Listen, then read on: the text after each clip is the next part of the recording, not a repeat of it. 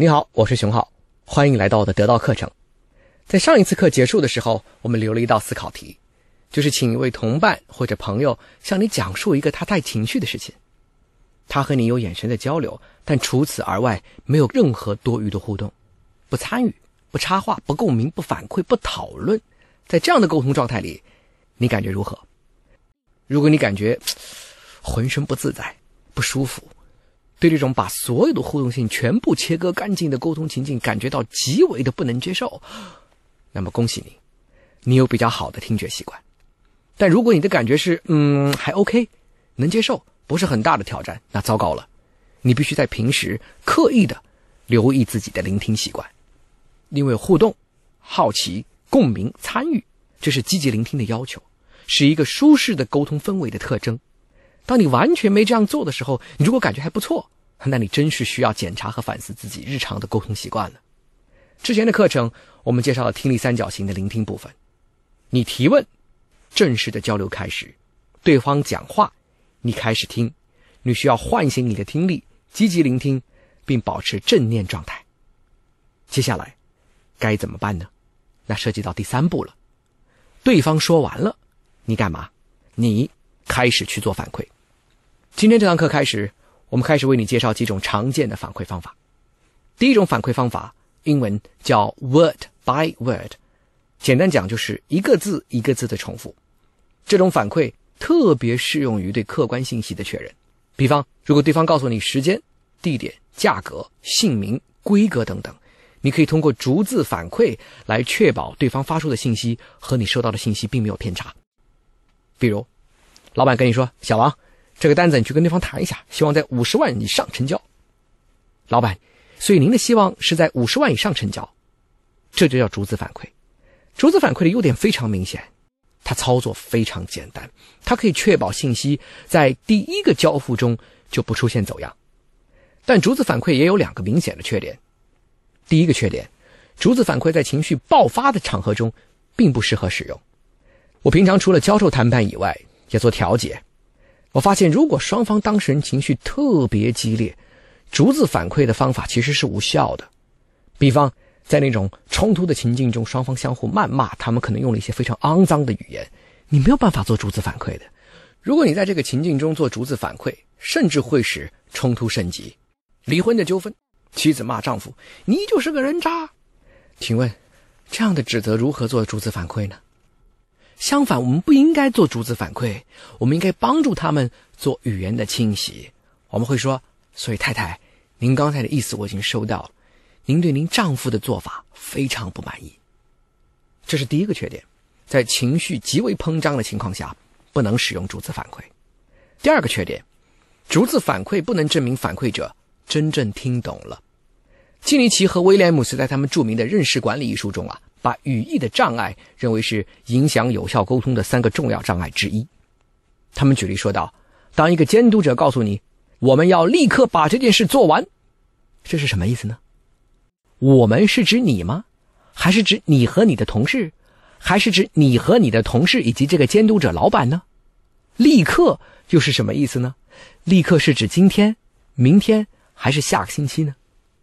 我们应该看到。”语言或者概念的这种高度不确定性，这种不清晰的状态是没有办法通过逐字反馈来加以澄清的。这就是逐字反馈的第二个缺点：重复只能证明信息收到，不能证明信息已然被理解。所以在这个时候，我们会推荐第二种方法，叫同义转述。在交互时，不是重复，而是直接用你自己对文字的理解，对对方的意思做同义转述的表达。所以，同意转述其实就是用自己的话去讲讲别人的意图。毫无疑问，这种转述有可能出现误差。回到刚才立刻要完成这项工作的例子，你听完指令，你可以直接说：“老板，这件事您的意思是不是享有无上的优先级？我们先把别的事情放一放。”这个时候，老板有可能和你进行互动，而纠正和澄清他所谓“立刻”到底是什么意思。老板可能会说：“啊，不，不是优先级提前，而是快一点。”截止日期提前，我们上次不是说这个项目要星期天做完吗？看改成这个星期四能不能完成？你看，沟通中双方对概念的迷思就被澄清了。无论是逐字反馈还是同意转述，他们的本质都是一样的，就是试图更加精准的理解说话人到底是什么意思，保证从说话人口中发出的信息和到我耳中收到的信息，其含义乃是一致的。除了逐字反馈和同意转述，还有第三种方法。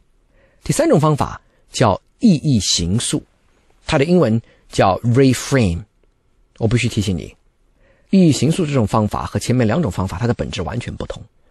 如果前面的两种方法都是为了确保理解的准确，那第三种方法，也就是意义形塑，只是希望把整个谈判的话语场带往我所真正期待的方向。我先给你举一个简单的例子，让你先了解意义形塑到底什么意思。在调解的过程中，我们会遇到当事人一些常见的表达，看上去非常清楚，其实未必，因为语言有无限形塑和理解的可能。我们来看一个沟通案例吧，比方说，在一个家事冲突中，离婚的调解，主要是讨论孩子未来的抚养权。这个时候，双方已经达成共识了，孩子由女方来加以抚养。男方在离开法庭之前，最后说了一句话。他说：“我希望每隔两周，能够跟孩子共度一个周末。”我问你，男方在这里想要表达的意思清楚吗？我停顿几秒钟，让你先思考一个凭借自己的直觉和经验形成的初步答案。你觉得清楚吗？我估计不少人会觉得，哎，还蛮清楚的呀，表达的很明白呀。每隔两周和孩子聚一聚呀！我告诉你，法学院给我们的所有训练当中，在我看来最重要的训练之一，就是对所有概念的清晰度保持极大的怀疑。这句话非常不清楚。我作为调解员，可不可以在现场帮一下男方？当然可以。我会带领这个话语前往一个特别积极并且有利于男方的方向。我会这么说，我会说非常棒啊！虽然已经离婚了，孩子判给了妈妈，但你看，父亲还是愿意承担他陪伴孩子成长的责任。他依然觉得父爱在成长过程中永远不能缺席，每两个星期就愿意来陪孩子，非常了不起。虽然婚姻失败了，但我相信在父亲心中，孩子一定还是他永恒的礼物。这样一个意义的形塑，会把整个对话带往一个阳光、积极、彼此肯定的方向。但坦率讲，我们有没有可能伤害一下这个男的呢？在解释的意义上，这也完全可能。男方说：“我每隔两周想跟孩子共度一个周末。”啊，现在轮到我说话了。我说：“非常忙啊啊，每隔两周嘛，工作还是第一啊。你看，这就是你婚姻失败的原因。你永远不把孩子放在第一位，每隔两周都不说每隔一周，对吧？”我们能理解，我们能理解啊，就这样吧，反正孩子判给妈妈了，你自由了。我们不知道你有没有留意到啊，这两种解释的方式其实没有哪一种是绝对正确的，他们都是在话语允许的阐释可能性当中做了一些加工或选择。我在这里澄清一句话啊，重组解决专家的伦理要求，他要求我们在解释所有信息的时候都要往面向未来和积极的方向去做解释，我们是不可以像这样朝着腹黑的方向去做理解的啊。回来，所以所谓的意义形塑，就是主动的介入对谈判意义的控制。很多人在谈判当中，他们其实相信啊，他们所对话的标的传递的信息，双方都非常清晰，心知肚明。哦，我在这里想要提醒各位，不是这样的。很多你说的话是什么意思？如果我们仔仔细细考察，点点滴滴追究，你自己都不知道。所以，谁在冲突的对话现场有能力对话题与语词注入内涵，谁？就能占据主动。我们在下一次课里会给大家看到不同的情境中使用意义形塑这个工具更多的实践案例，帮助大家掌握这样一种特别有效的谈判沟通方法。到今天为止啊，我们关于沟通当中谈判这个模块的内容正好已经过半了。我们从利益不等于立场开始，一直讲到了反馈的方法。在这么多的信息和知识当中，不知道哪一个对你的触动最深？哪一个让你最有感悟呢？你可以在留言区跟我们一起来进行分享。我们下次课见。